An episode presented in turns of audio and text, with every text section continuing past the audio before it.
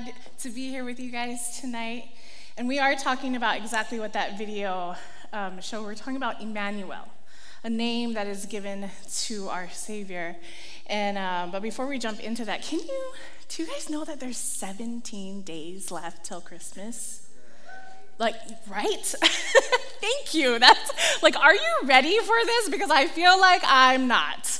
Like, I'm not done shopping. I like nobody well, people might not get presents. And, you know, like, it's okay. Uh, but I wish you could just kind of push back the calendar sometimes. You know, I look at it and I'm like, oh, I'm not ready. Like, we just push back like two weeks will be good. But it doesn't work like that, right? But people normally love this time of year.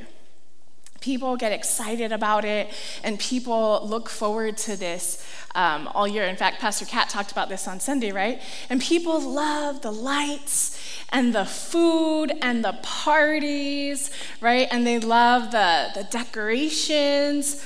I mean, I do have to admit that my house has been decorated since November 1st don't kill me. Um, but it, it has been, and it honestly, if you come over, it looks like that, you know, that red and black um, buffalo plaid. Looks like it exploded in my house.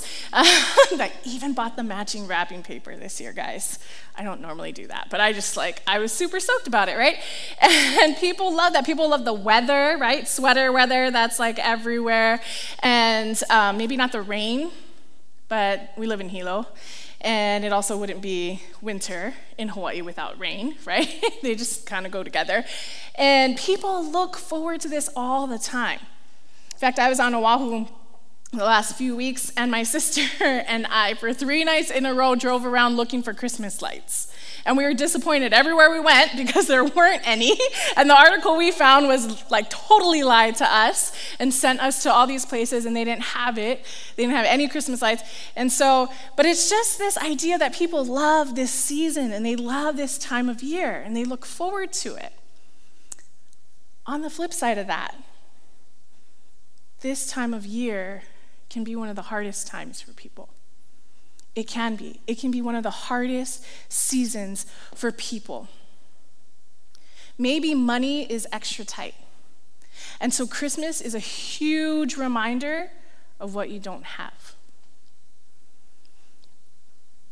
Maybe your loved one is overseas serving in the military and they don't get to come home for the holidays. Maybe family gatherings are going to look different because of COVID. Or maybe even recently you've lost someone that you love this year. And so the holidays hit real hard, and they hit different. And while TV and social media and movies and retail stores are like, you know, they're just playing it out, this is joyful, and there's love and laughter and everything the reality is is that for some people this season is tough. This season is not that.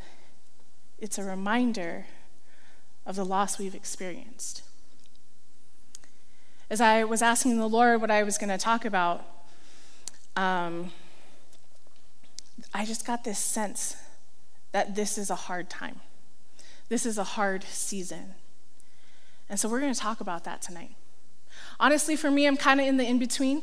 Like I told you, my house has been decorated since November, right? And I love it. I love turning on my Christmas lights every night. Also, there's a statistic that Christmas lights make people happier. So, just in case you wanted to know, um, you're welcome. So, turn yours on. Uh, but, um, but like I said, I'm kind of in the in between. So, for the last two and a half weeks, I mentioned this a couple weeks ago on Sunday when I spoke, but I've been on Oahu with my grandma. My grandma is 94, and she um, is one of the most stubborn Asian ladies you will ever meet in your life. And she's completely independent. She lives on her own, okay? She lives on her own. She does everything around her house. Uh, well, she tries to, right? But she won't let anyone live with her and she won't go to live with anybody else, like in our family, like we've tried for years. And she won't. She just won't do it. She doesn't want to go into a care home. She doesn't, you know, any I'm like, Grandma, but you would like have friends in there and play bingo and like do all these things, you know? And she's like, Nope. She's like not about it, right? And I'm like, okay, whatever. And there's nothing like health-wise, there's nothing wrong with her. Like she is healthy. But in the last six months, I've seen a decline in her health. And we've, we've seen her fall like three times. And by God's grace, she hasn't broken anything. You know, I keep trying to get her to like, let me put in like security cameras, you know, so I can see and I can make sure she's okay. But she won't. She refuses, right? And so we've been we went to go see her because this last time she fell it's actually been the worst. This last time she fell, she just wasn't herself. Like I said, she didn't break anything, but she didn't really want to eat and she was real tired all the time. And so we made a trip out there and we, we went to spend some time with her. And the first day we got there, I looked at her, and my grandma's always been like this petite little Japanese lady, which I wish I inherited, but I didn't. And um, but she like that's always been her, right? And so she like she's always skinny, and I always tell her like, Grandma, just I'll like cut half of my body and you can have it, and then we're like even, you know, we're good. And she looked even thinner than the last time I saw her. She told my dad she weighed 66 pounds. That's like my left leg, right? like she she's tiny and she's so frail, you know? And and I looked at her and and it was like gut wrenching to see her like that. We were only there for a few hours, and even in that time, like she barely ate anything. She had to go lie down because she was so tired. And we left, and I told my husband, like, I don't know what we're to come back to tomorrow. I don't know if she's going to be alive. I don't want to be the first one to walk through that door because I don't know what I'm going to find. And so we stayed and we went over every day, hung out with her took her food. I don't care what she eats, right? You're 94. Who cares? Eat whatever you want. Like, you know, so we're bringing her like cheesecake. She loves cheesecake. And like all kinds of sweets, like, Grandma, just eat it, like whatever you want. And as the weeks went on, she got, we watched her get better. We watched her want to eat and, and watch her just engage and her energy kind of pick up, you know, and, and it was, um, this is how I know she got better is because she started arguing with me again, right? About doing things around the house or like buying things for her. She always argues with me. And so that's how I knew she got better because she started doing that again, right? And I was like, okay, we can go home. She's okay. like, she's arguing with me. We're good. So we came home, and this was this past Saturday. We got home. That night, um, I find out that someone who uh, I've known, a pastor that I've known for years, a pastor that I consider one of my mentors and a spiritual pillar in my life, someone who I consider to be even a friend. I found out that he was in an accident and was in a coma. The next day, I wake up to news that he has gone to be with Jesus. And I was spinning. I like, it was crazy for me. Sunday, I came to church and I just felt like a zombie. We are in our meeting for Relentless, and I was like, "Oh, do whatever, as long as the kids don't die, we're good." You know, like I literally like couldn't comprehend things. Like I was just out of it. Go home Sunday, and it starts to sit in, starts to settle in, and I'm just a mess a mess. Later that night, I find out that a friend of ours, whose mom had been in the hospital, she passed away that day. He posted it.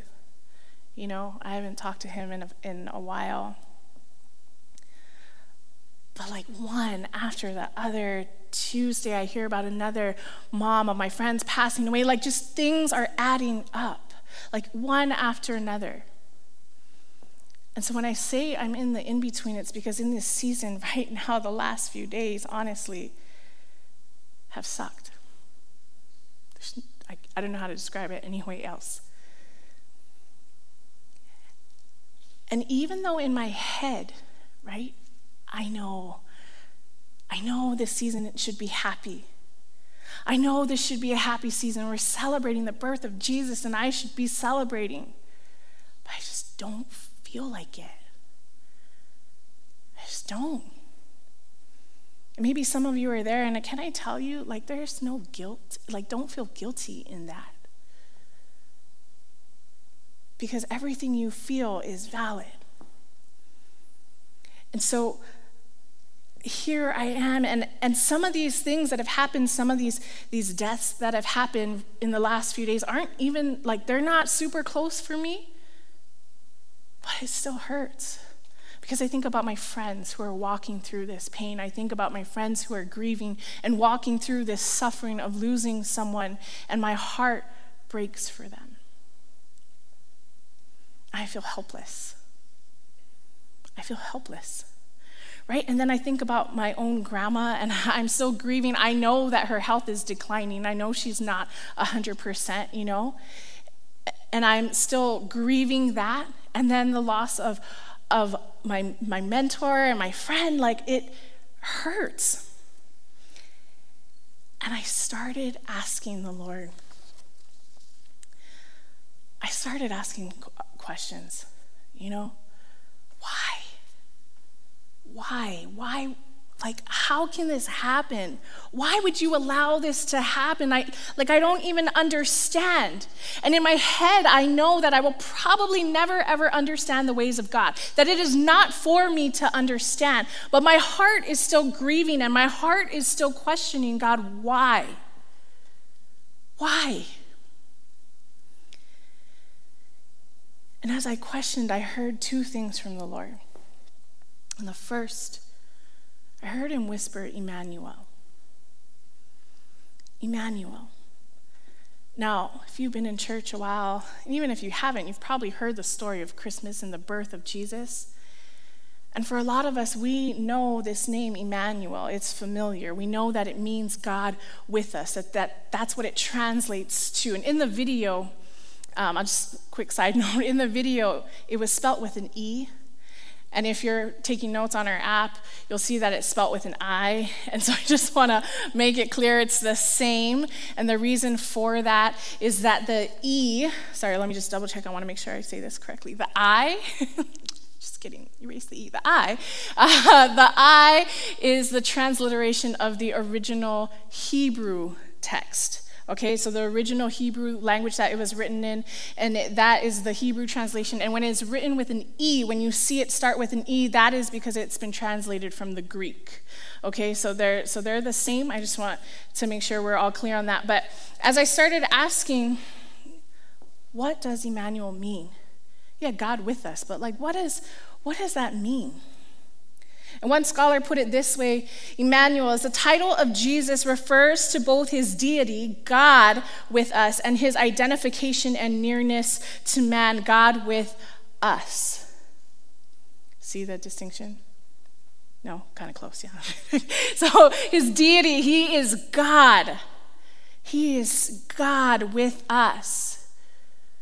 But in the nearness, he is with us in our own human form, in our flesh, in our nature, He is with us. He, he's with us. And, and they, some scholars say that He is bringing us into this new covenant and this new communion with Him. And communion is this deep, intimate connection. He's bringing us into this when he says, I am Emmanuel, God with us, when he is referred to as that. He's bringing us into this deep, intimate connection with Him. Now, normally, when you hear the Christmas story, it'll either come from the book of Matthew or Luke. But actually, this, um, when you hear that phrase Emmanuel, that's a reference that only comes from the Gospel of Matthew.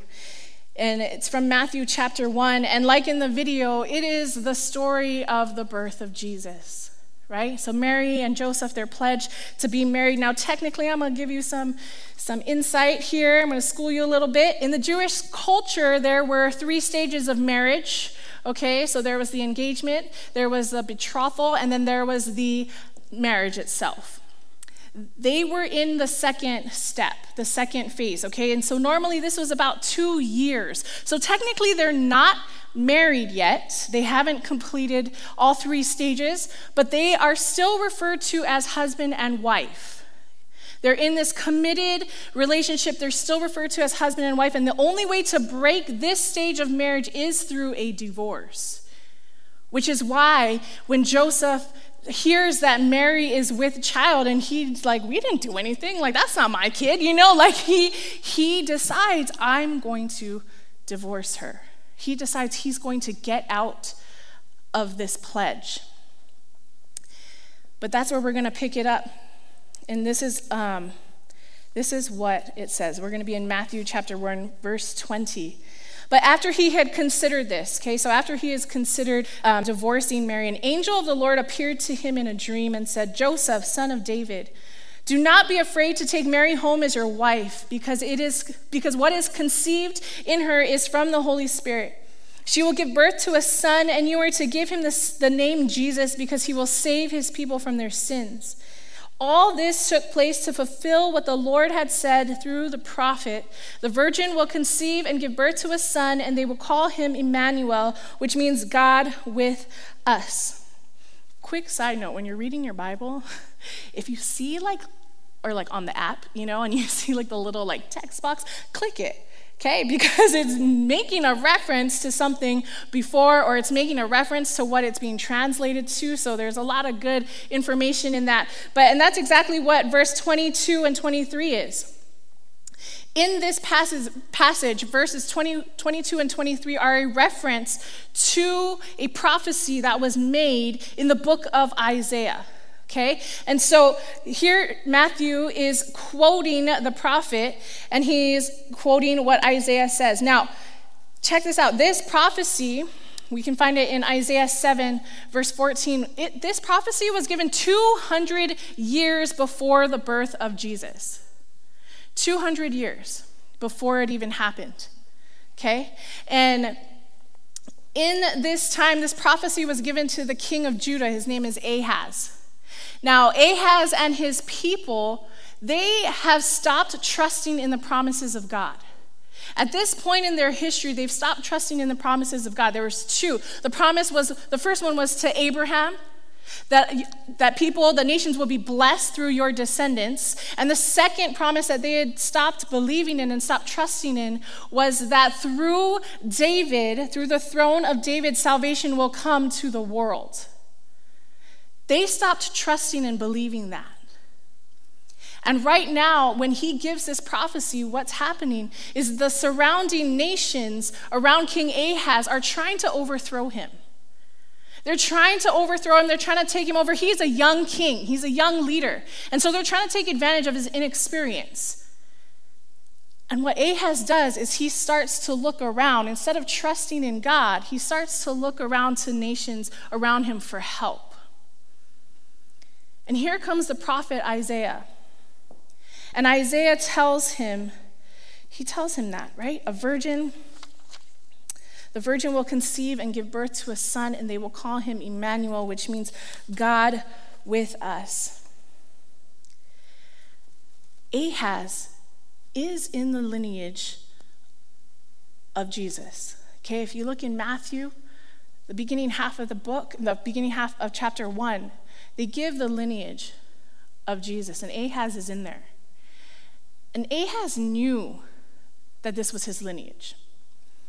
He knew that. He knew that this was his family. He knew that things were going to happen through him.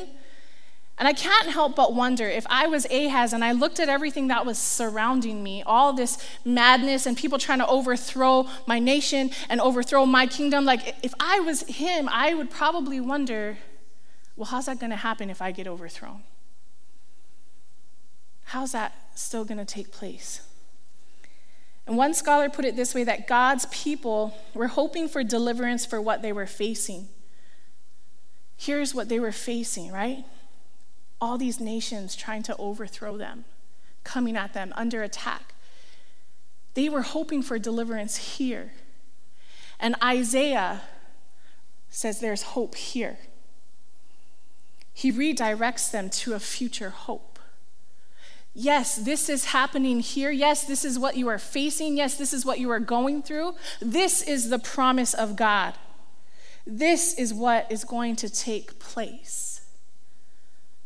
I don't think they thought it would take 200 years, but like He's redirecting them. And I can't help but wonder if God does that to us sometimes. When we're in the midst of everything surrounding us, and all we're seeing is our circumstance and everything that's around us that could overtake us and overthrow us. I believe that God pushes us to focus here. This is a hope. This is the future hope. He's going to redirect us here. The crazy part is here, the prophecy that Isaiah gave. Guys, we live in the reality of this prophecy that God is with us. We live in that reality. It's not a future hope for us. That is our reality. If we are believers, this is the reality we live in that God is with us. When you translate that word us, it's actually a very intimate, personal term, and it can be translated to God with me, God with you. If you're taking notes, that's your, your one and only point for tonight is that God is with me. God is with me.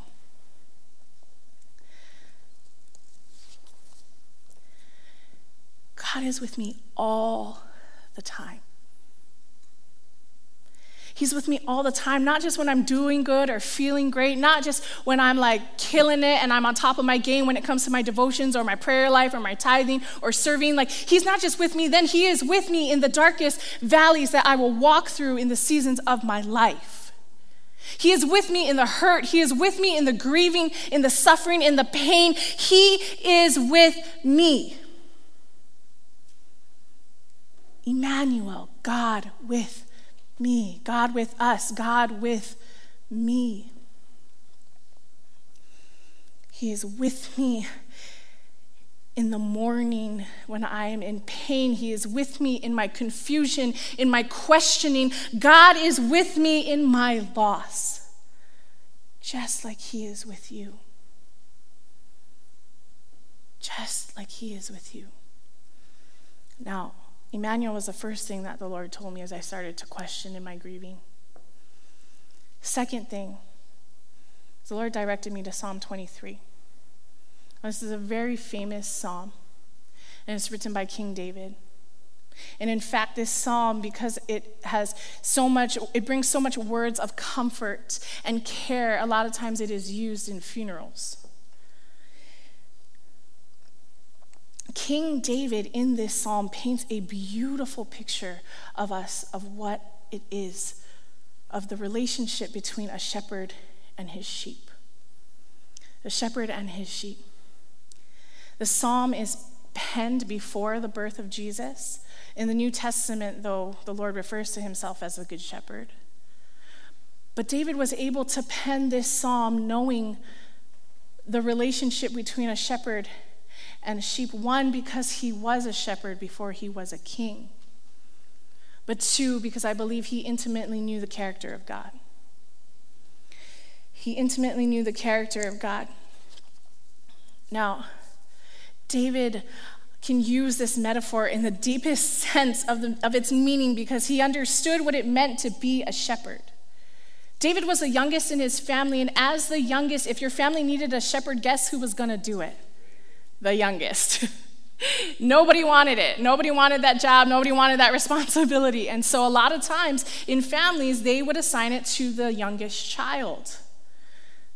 So David was probably assigned this unpleasant task, which is also considered like the lowest of low jobs, like in the family, right? And so he is assigned this. He is a shepherd to sheep. Now, the shepherd lives with their flock. The shepherd lives with their flock. It is a very intimate role that the shepherd has. The shepherd was everything to their sheep, everything. Their guide, their physician, their protector. He was everything to them. As we read this psalm, what we also can understand about being a sheep. When a shepherd had sheep, that was their possession, that was theirs. It belonged to them. As we read this, we are the sheep We belong to the Lord, who is our shepherd. Let's read it. It comes from Psalm 23. I'm only going to read verses 1 through 4. The Lord is my shepherd. I lack nothing. He makes me lie down in green pastures, and he leads me beside quiet waters. He refreshes my soul. He guides me along the right paths for his name's sake. And even though I walk through the darkest valley, I will fear no evil, for you are with me. Your rod and your staff, they comfort me. And this imagery of the shepherd is filled with so much care and compassion and comfort for his sheep. I learned some interesting facts about sheep that I didn't know before. Maybe some of you know this. Maybe you have sheep. They're everywhere here, like everywhere. Um, but they actually, what I didn't know is they don't lie down easily. Did you guys know that? No? Just me? Okay. Um, okay, well, they don't lie down easy, easily, and it's not like it's not like that they physically can't, but it's that they need certain conditions for them to lie down. They need certain things to line up before they can be at rest. And so it's it's um it's kind of crazy. Some of them are they are social um, they're social animals. I don't know if you guys knew this. They're social animals. So if there's friction in their flock, they will not lie down. There's friction in their flock, they won't lie down. If there's fear, they won't lie down. If there's like flies and parasites and like pests around them, they will not lie down. They will also not lie down if they are hungry or they need food all these things had to line up in order for them to find rest. And as the shepherd, the shepherd would make sure that all of these things were taken care of so that his sheep could lie down and rest. The shepherd would lead them to these green meadows where they could do that, where they could lie down and rest, where they could eat. He would also lead them to still waters. Why? Because if a sheep tried to drink from a running like river, they would drown. Okay? They're not very bright. but so it's still waters, that's where that's where the shepherd would take them. The shepherd guides his sheep. Yes, he will lead them to the green pastures and to the still waters, but catch this, he will also lead them through the valleys. He will lead them through the valleys. Now, when David says, When I walk through the valley, the darkest valley, some translations will say, When I walk through the valley of the shadow of death, he's not referring to death itself, he is referring to a dark place, a fearful place, a place where you just feel hedged in and surrounded. When, even though the shepherd will lead us through these valleys. Catch this the valley is not the destination, the valley is not the dwelling place.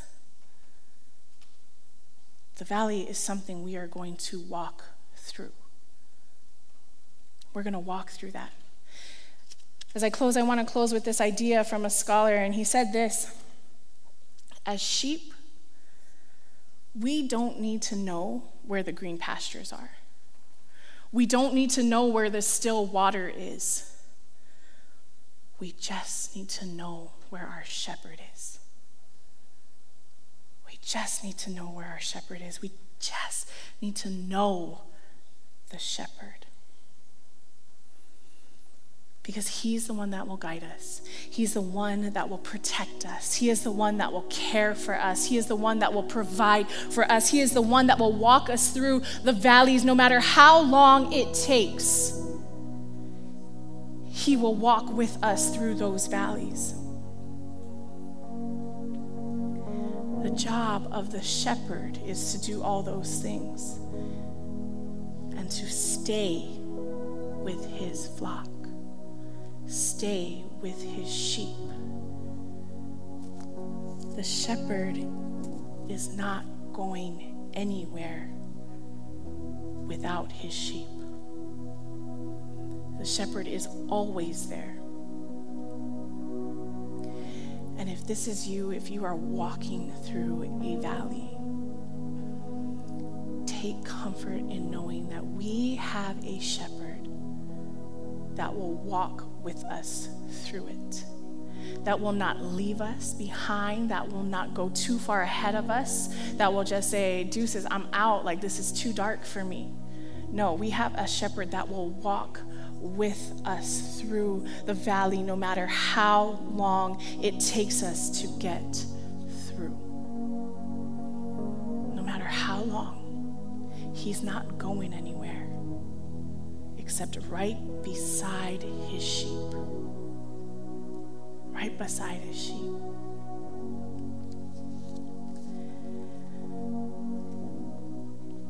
God with us, with his sheep, in the middle of his sheep, in the middle of our mess, the stink, the whatever it would be. In the middle of that, God with us. He doesn't leave. And that's comforting to know.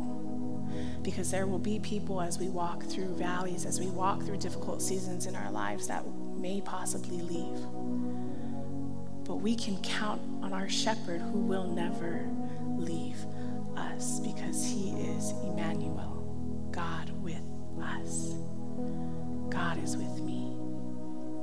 Amen. Amen. Tonight, as we pray, um, I'm going to ask I'm going to ask this.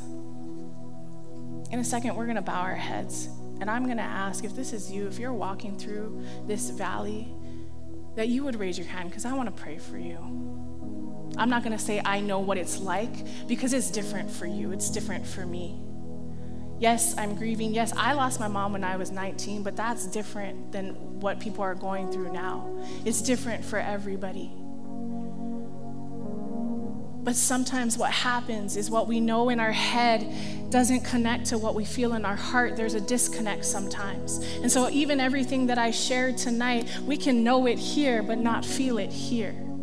And so, tonight, as we pray, if you are in this valley and if that's what is happening, that there is a disconnect in what you know and what you feel, we're going to pray for that connection. We're going to pray that the Lord would give us the emotions to follow what we know to be true about our shepherd, what we know to be true about Emmanuel. We're going to ask that God would make the feelings line up with the truth of who he is.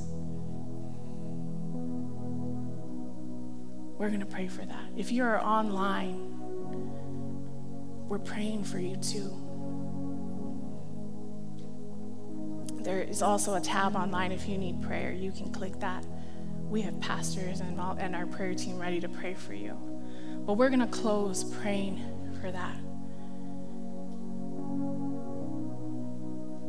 And we're going to rejoice that God is with us. Let's pray. With all heads bowed and eyes closed, if you are walking in this valley, if you are in the midst of this dark place, if that is you, would you raise your hand? Nobody's looking, just so that I know who we can be praying for. I see you, I see you, I see you. Thank you. God, you see the hands. And more importantly, you see the heart. God, would you help us? To know deep within our heart, would you help the feelings to resonate with the idea that you are Emmanuel, that you are God with us? You are a great shepherd that never leaves. Father, make the connection from our head to our heart, and may we be overwhelmed right now in this moment, God. Would we feel your comfort? Would we feel your peace? Would we feel your love for us in the midst of our hurt, in the midst of our grief. Thank you that you are the great shepherd. Thank you that you never leave your flock.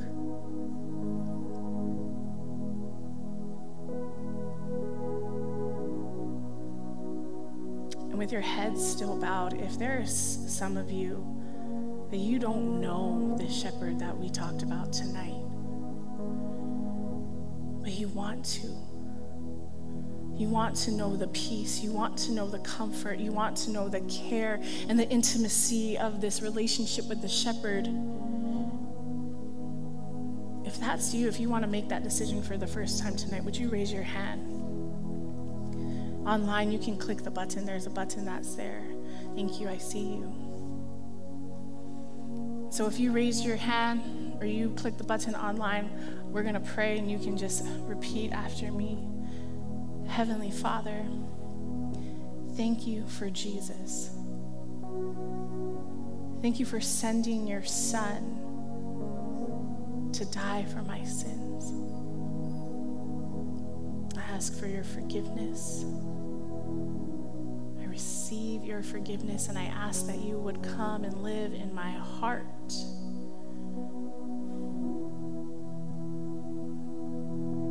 God, help me to live for you.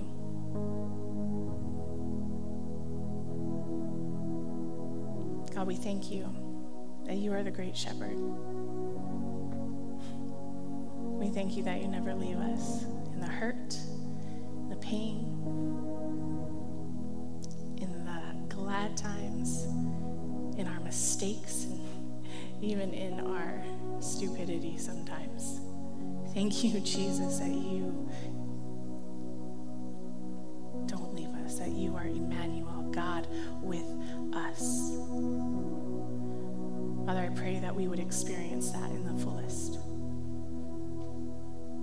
We would tangibly know what it means that you are with us. God, we love you. We pray all these things in Jesus' name.